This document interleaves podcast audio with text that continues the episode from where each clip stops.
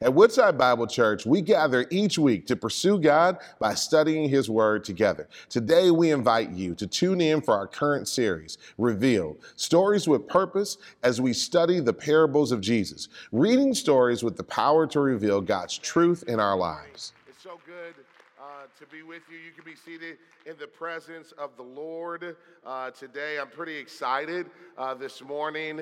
Um, I was so excited and I'm bursting with so much joy that my button came off my suit. I'll have to fix that later. Uh, but there's a lot of things to be excited about. God is moving in mighty ways. Uh, I do want to just add my welcome to that of Pastor EJ's to not only those that are here in person, but all of our friends that are watching us via live streaming from your home or with watch groups. We just want you to know that we love you as well, and you are welcome also. It has been awesome to know the reach of this ministry, uh, reaching those who are part of our church family. And now, in many ways, God has allowed us through this uh, pandemic to be able to reach beyond what we ever could have hoped, dreamed, or imagined. And how many praise God for the thousands upon thousands that are being reached every uh, week through our digital ministry? How many praise God for that?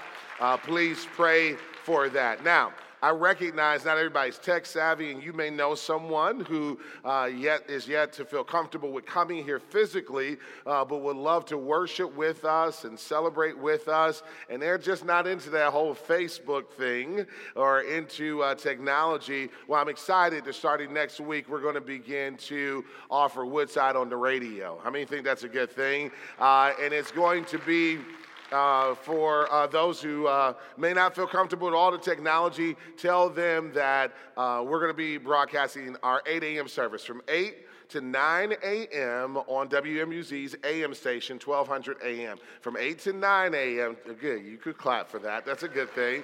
Uh, that's going to be on 1200 a.m. Please encourage uh, your friends, your family members that may want to take advantage of that, that they can do that as well. Also, I am so fired up for the kids that are here. Uh, we have uh, sheets for you to follow along with us, these kid friendly sheets. Uh, you can color in as well as crayons. Adults, please don't take all the crayons from the kids. Uh, but if you are following along on this sheet for the kids, uh, you'll know that we're in a series called Reveal Stories with Purpose. And the title of this message, the first blank you should fill in is the parable of the great reversal. Today, I want to talk to you about the parable of the great reversal. I want to talk to you about the importance and power of belief, in particular, when belief is placed in the right thing, when our faith and our trust is placed in God in uh, contrast to placing our trust in earthly things like money and possessions and success.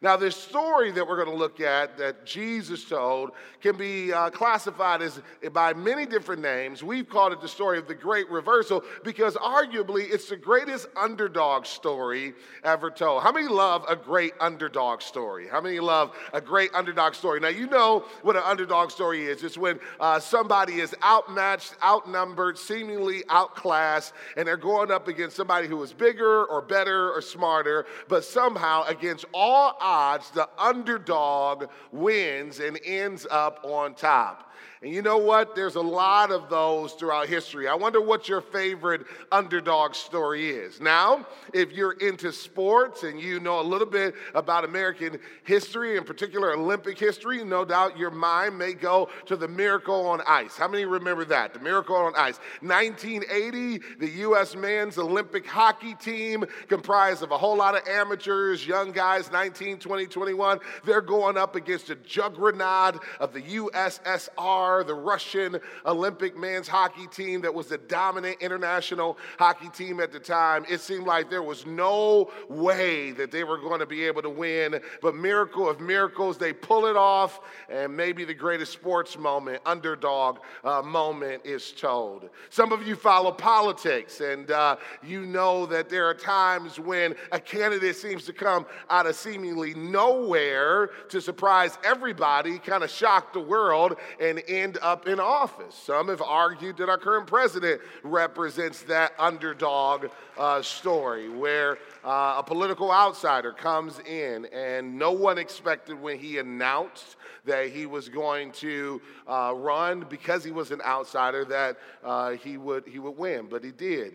And then others looked to Hollywood, and Hollywood is great for telling these underdog uh, stories. I don't know about your movie selection favorites, but one of mine is, is Trading Places. Anybody ever heard of Trading Places? You got to be a little bit older to remember Trading Places. One of Eddie Murphy's films. Uh, uh, my wife said you may not want to recommend it to watch, but it was pretty funny, especially if you're a stockbroker. Uh, Eddie Murphy and uh, Dan Aykroyd are in this movie, and it chronicles the story, this kind of social experiment of a uh, commodities trader in Philadelphia that Dan Aykroyd plays, and this homeless man that Eddie Murphy plays. And the owners of this commodity firm, Duke and Duke, uh, Mortimer and Randolph Duke, they do this social experiment. What if we took a homeless man and made him uh, a commodities trader? And what if we stripped this commodities trader of all of his rights, privileges, and, and benefits? What would happen to them? I don't have time to go into that. I would end up preaching about the movie instead of the text, but you can uh, check it out yourself. But it's an interesting reversal of fortunes. Well, today we're going to see a similar story, but we're going to hear this story from the lips of the greatest storyteller in human history, Jesus. Jesus was masterful, but he's getting at something not earthly, my friends, but something uh, spiritual. Maybe the greatest underdog story will be told in eternity. When we come to heaven, those who have put their faith and trust in Christ, I guarantee you, we will be surprised at who's there and who's not there. And when we look at damnation, eternity and hell, I guarantee you there are going to be some people that we thought for sure would miss it, but ended up there. Look with me at Luke chapter 16. Luke chapter 16 in your Bible. And what we're going to discover today is that real faith obeys God's word. Real faith obeys God's word. That is the thrust of the message today. You may want to fill that in if you're following in your notes on our uh, color in pages. You may want to fill that in. Real faith obeys God's word. If you're looking for a way to measure whether or not you really have faith in God, I can't think of a better measuring stick than obedience to his word. Praise God for church attendance that has its place. Praise God for generosity that has its place. The occasional m- missions trip is nice. But all of that amounts to nothing if we don't have a fidelity, a commitment to obeying God's word, not just the easy parts, but all of it. How many have pledged their allegiance to obeying God's word in total? How many have done that? Praise God. Well, Jesus is going to challenge us all. Now, the focus of chapter 16 is on the relationship we have between God and money. And to understand chapter 16, I think the door hinge uh, turns of this chapter turns in verses 13 and 14. This is what holds the chapter together. Verse 13 tells us the subject matter, verse 14 tells us the audience. Look at verse 13. No servant can serve two masters, for either he will hate the one and love the other, or he will be devoted to the one and despise the other. You cannot serve God and money. Jesus doesn't mince words. He calls it like it is. And he calls out one of the great idols of their day, which is also one of the great idols of our day. How many, by the show of hands, can be honest and say that you like or love success? How many like or love success? You know the opposite of that, don't you? Amen. Let's be honest. Success seems to be so alluring. It seems to promise us that if we achieve enough, that we can become uh, insulated from the pains of this life. This is the temptation of not just success, but what comes along often with success is money and possessions. Now, everything that Jesus is about to teach these Pharisees is not so much a condemnation against wealth in and of itself, but Jesus is condemning condemning when possessions possess us. He is saying it is clear that either you're going to exalt God to the throne of your heart, or success and ambition and money will become the God of your heart. And He gives us a perfect story to illustrate the outcomes of both pathways. Look at who the, his audience is. Verse number 14 The Pharisees, who were lovers of money, heard all these things and they ridiculed him. The Pharisees, these were the religious leaders of the day. They made the laws seemingly. They were the best keepers of the laws. They were the ones that you knew had a golden ticket to go to heaven. And here's what Jesus is calling out is that all of your religion is fake and it is phony. Really, it's a veneer for what's really in your heart. And what he says was really in their heart was that they were lovers of money who self-justified their own success. In other words, they were the first purveyors of the prosperity gospel gospel. This is what they believed that success meant blessing by God. That if you had enough financial success, enough success and acclaim among your peers, that that means that God must be on your side. And if you didn't have that, that meant that you must be on the outs with God, that God's favor was not on your life. Jesus, like he always does, is about to flip that on his head. So now that we know the subject and we know the audience, let's look at the story. And there's two great principles that's going to come out of this story, and one great question this story of the great reversal. The first great observation here is that our final destiny is a result of our belief. What you believe will determine where you end up. What you believe will determine where you end up. Listen to these words, my friend. Verse number 19 There was a rich man who was clothed in purple and fine linen and, and who feasted sumptuously every day. And at the gate was, uh, was laid a poor man named Lazarus, covered with sores, who desired to be fed with what fell from the rich man's table. Moreover, even the dogs came and licked his sores. The poor man died and was carried by the angels to Abraham's side. The rich man also died and was buried. And in Hades, being in torment, he lifted up his eyes and saw Abraham far off and Lazarus at his side. And he called out, Father Abraham, have mercy on me and send Lazarus to dip the end of his finger in water and cool my tongue, for I am in anguish in this flame. But Abraham said, Child, remember that you in your lifetime, you in your lifetime, you in your lifetime received your good things, and Lazarus in like manner bad things, but now he is comforted here and you are in anguish. And besides all this, between us and you, a great chasm has been fixed. In order that those who would pass from here to you may not be, uh, be uh, able, and none may cross from there to us. Look at this. There are far too many details in here that Jesus just nuances and tucks into this story for me to be able to pull out. It would take me at least an hour and a half, and the staff had a vote this week, and they did not give me any extra preaching time. Imagine that. So I'll just have to pick out a few observational points. Verse 19 and the, and the beginning of verse 20 tell us three things about this rich man. Did you notice those three things? The first thing it tells us is what he wore.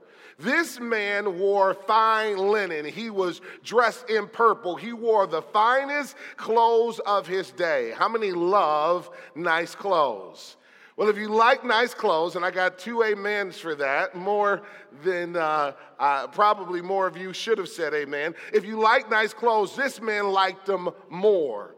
He loved nice clothes. He didn't dress nice for major events or celebrations or weddings. He dressed to the nines each and every day. His appearance was of ultimate importance to him. He didn't just want to be successful, he wanted to look successful.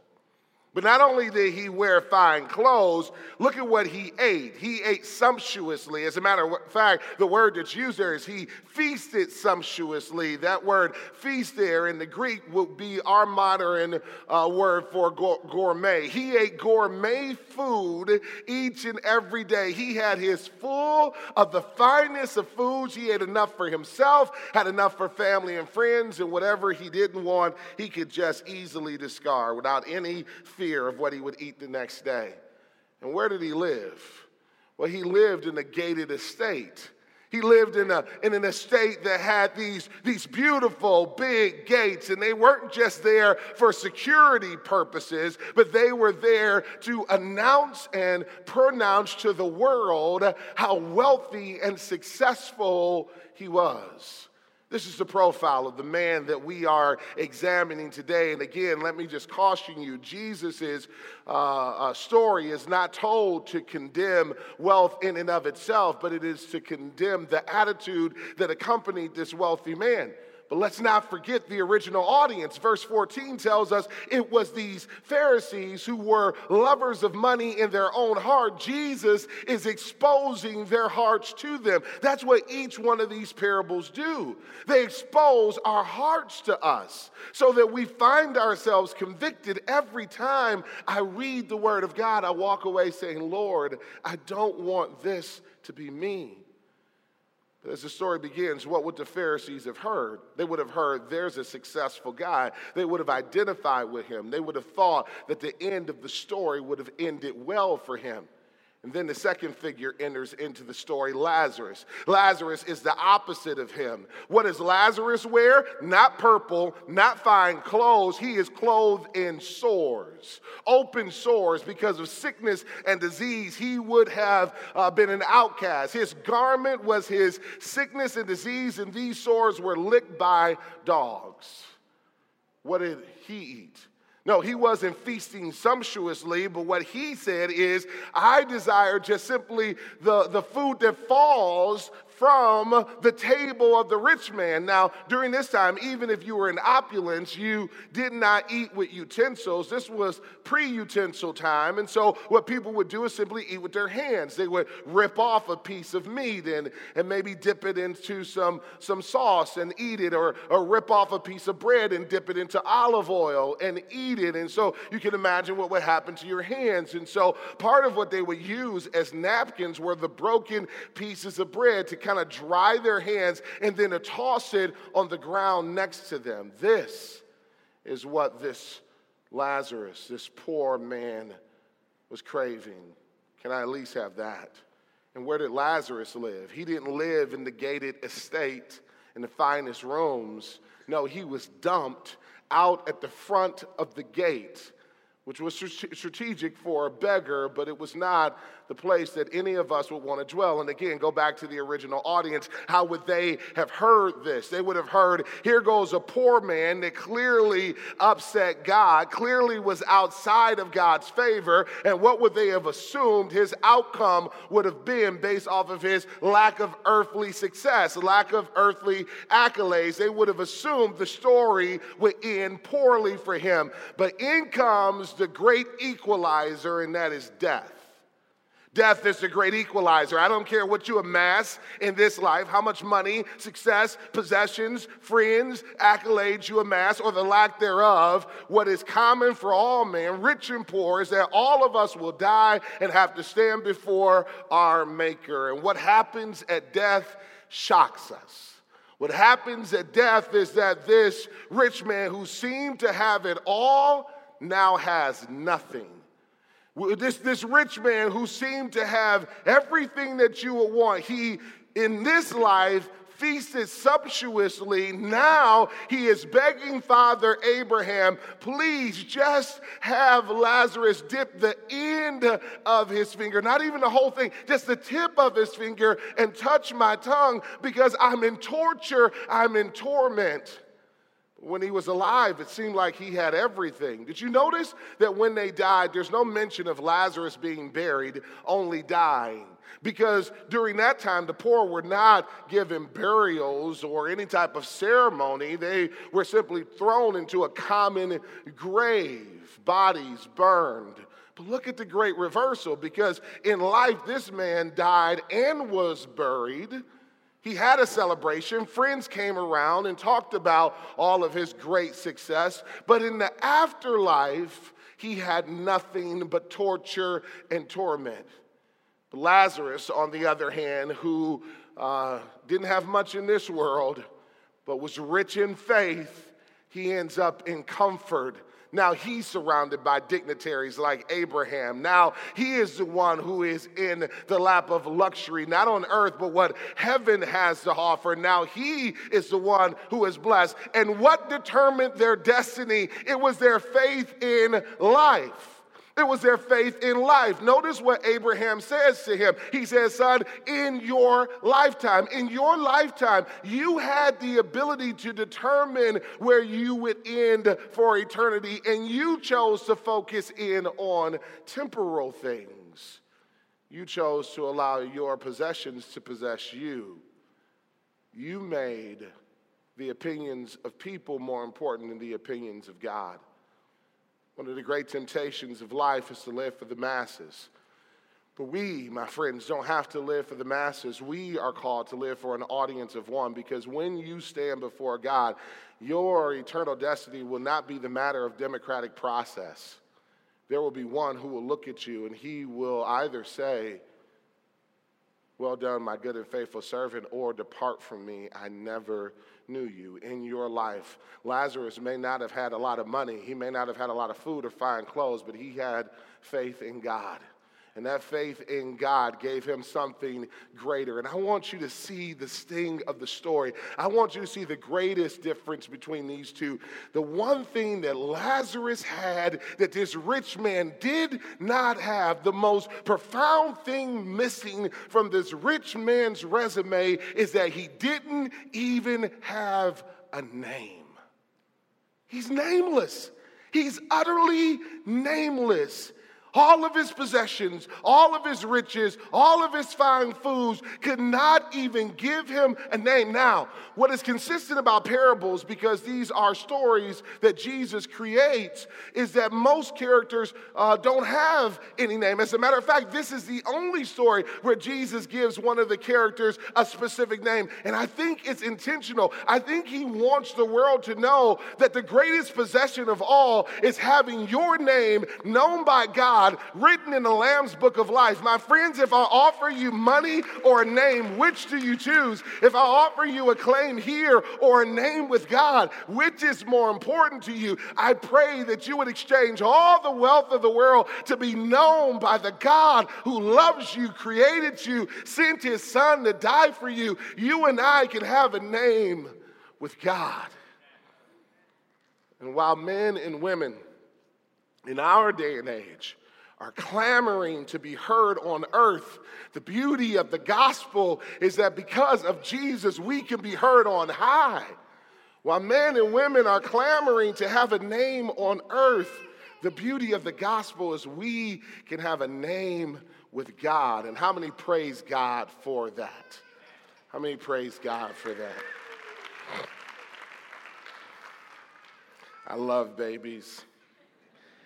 I love babies and I love moms and dads. How many thank God for moms and dads who have the tough job of praying, taking care of, uh, of kids?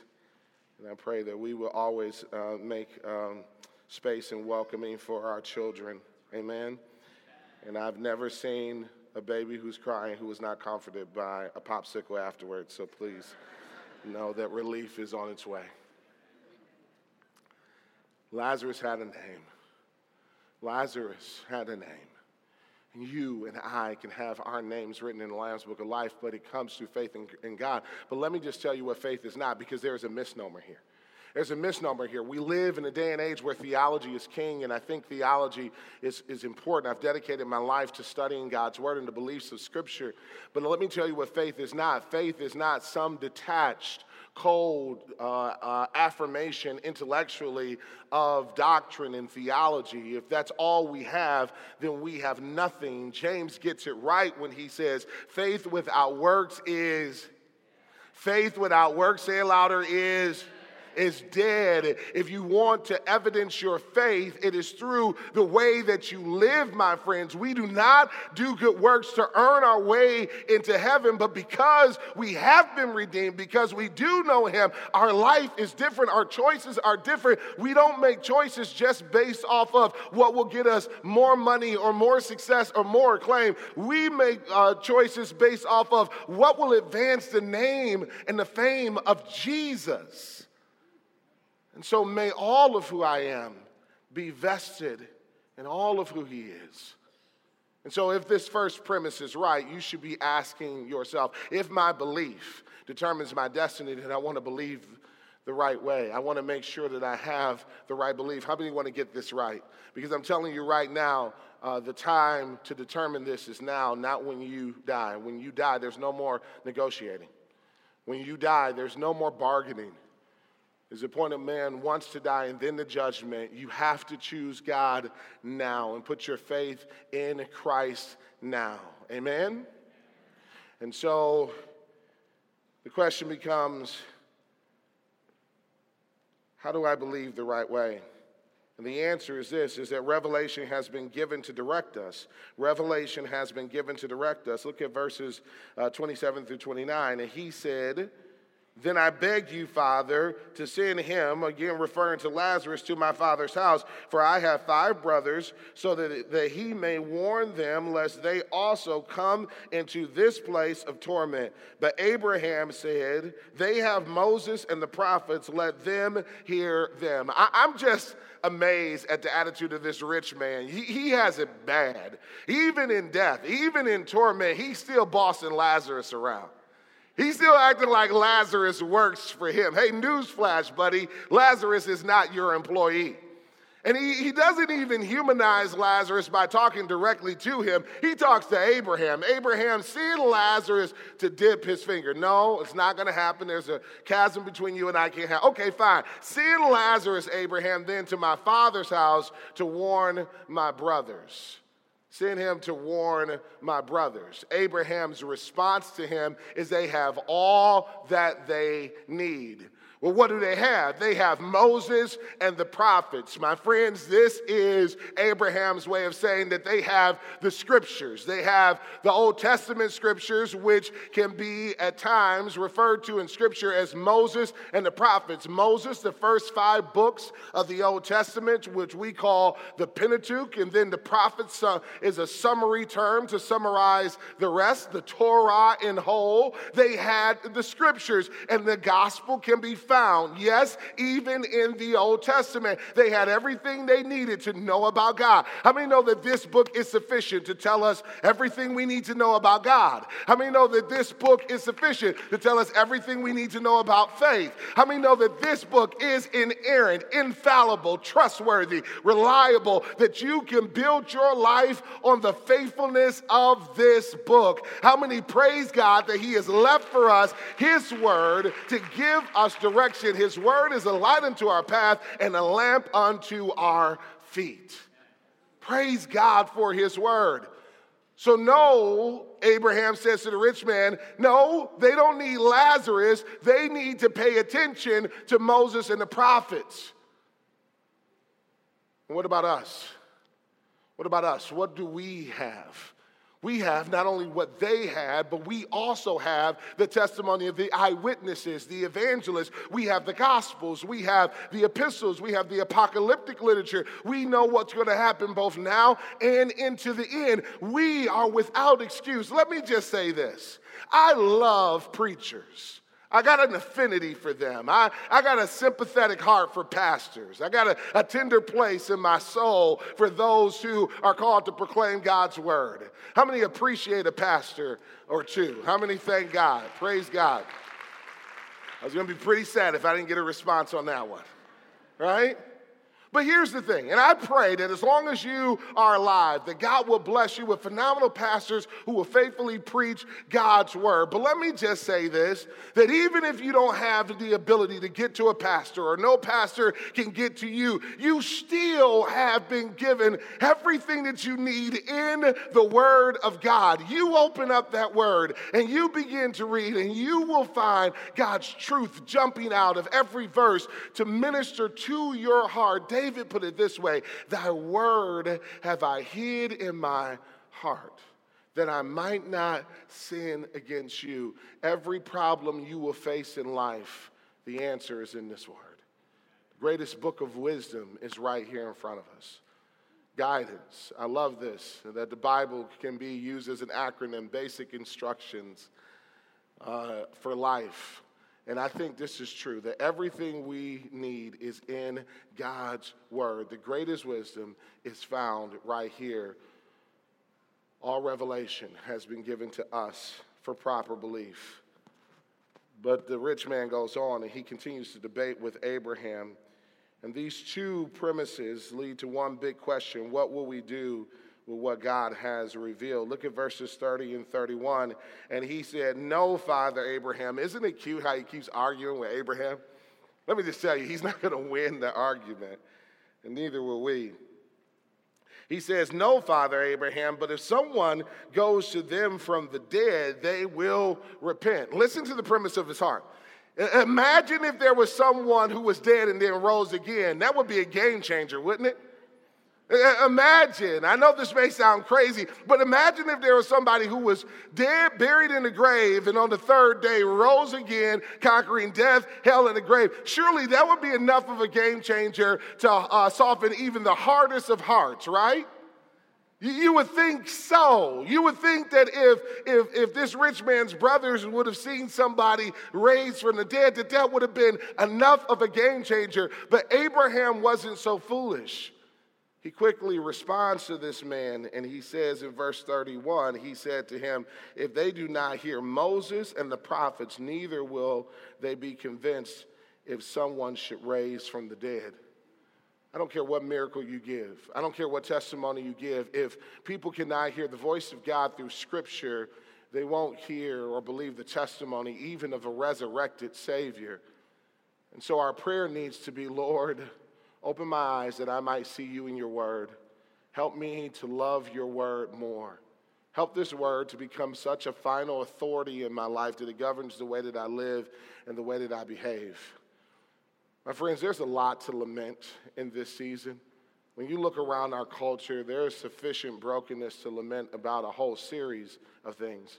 But maybe the thing that is most heavy on my heart is the way that we have begun to treat one another. We have entered into a season where uh, we look at those who believe differently than us or have a different perspective than us on a, a myriad of things, no matter how trivial, as somehow being the worst of all people. We have entered into a season where there is the assumption of the worst. That if somebody has a different perspective than me, that that must mean they're being influenced by nefarious forces and they are evil. And the fact that we deem them evil isn't so much the problem as much as how we treat them, treating, treating others as subhuman. But it was our Lord who on the cross prayed this radical prayer for those who had crucified him Father, forgive them, for they know not what they do. And no doubt if uh, we would have heard that, in our Twitter and Facebook and social media age, we would have called Jesus foolish. Of course, they know what they do. It's an agenda, it's a plot to somehow destroy us.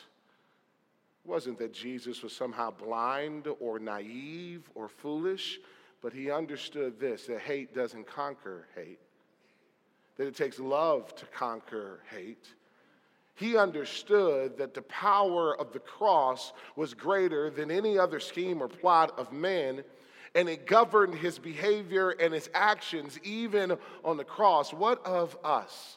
Has the word become our final authority, so much so that it governs the way that even we treat one another? My friends, we can say all we want that we are Christians, but if we only are willing to do the parts of Scripture that we agree with or find convenient or easy to apply, then we are not Christians. It's more mere convenience. If you read this Bible, I warn you, you will encounter and stumble upon some passages where you will discover that his ways are not our ways. You're going to discover some parts of scripture that you wish were not there. This whole business of loving your enemies. How many ever wish they had some whiteout when they read the Bible? Right? Forgiving those who mistreat you. But it's in there. And if we really love Jesus, we shouldn't look like the world. A church that looks like the world would never win the world. We have to look different. And maybe one of the greatest ways we can evidence our faith and our trust in Jesus in this hour is by how we love our enemies. The rich man never even saw Lazarus, never even acknowledged his humanity. May we be different. May we, like Jesus, be able to look even at the other and say, Father, forgive them, for they know not what they do. May they be recipients of the same mercy and grace that I have received. There is two challenges in this text. What will you do what he has revealed, what God has revealed? The first challenge is for those of you who have yet to put your faith and trust in Jesus. Tomorrow is not promised to any man. I don't know when Jesus is coming back. I can't even venture a guess of when he's going to come back to us. But today might be the day where you go to him. And so don't waste another moment. Put your faith and trust in Jesus now and watch him heal and restore and put together the broken pieces of your life. My friends, He does make all things new. He brings life and that more abundantly. Don't wait, don't delay. Trust in God now. But the second challenge is for those of us who have put our trust and our faith in Him. Will we live for Him? Will we live out the imperatives of the Word of God, even when it challenges our flesh, even when it's hard on our soul, even when it's inconvenient? Will we live differently, no longer prioritizing the gods of success and ambition and the approval of men and possessions and money and things, but prioritizing an audience of one? How many want to live for the day where you will stand before Him and hear, Well done, my good and my faithful servant. And if we're going to live that way, we're going to have to love with an uncommon love. We're going to have to sacrifice with an uncommon sacrifice because that's what he did for us. We serve a Christ who laid down his life for us to live. And if he did that, what sacrifice can he ask of us that is too much for us? And so today, we will end in praise. But I challenge you to put your faith in Him, and if you have, to live for Him, to honor Him, and to love like Him, to make God the one who sits on the throne of your heart. Amen? Let's stand. Father, today we proclaim that there is no other name. Thank you Jesus for making a way for those of us that are so far from you to know the miracle of salvation. You are our waymaker. You are our miracle worker. Lord, you translate us out of darkness into the kingdom of the Son that you love. And so, Lord, I pray that today, by your grace, you would save and you would transform our hearts. And it's in Christ's name we pray. And all God's people said, Amen and amen. Thank you for joining us as we study God's Word together this week. We would love to hear how God is moving in your heart and to get you connected to the Woodside Bible Church family. Head to woodsidebible.org forward slash connect to introduce yourself today.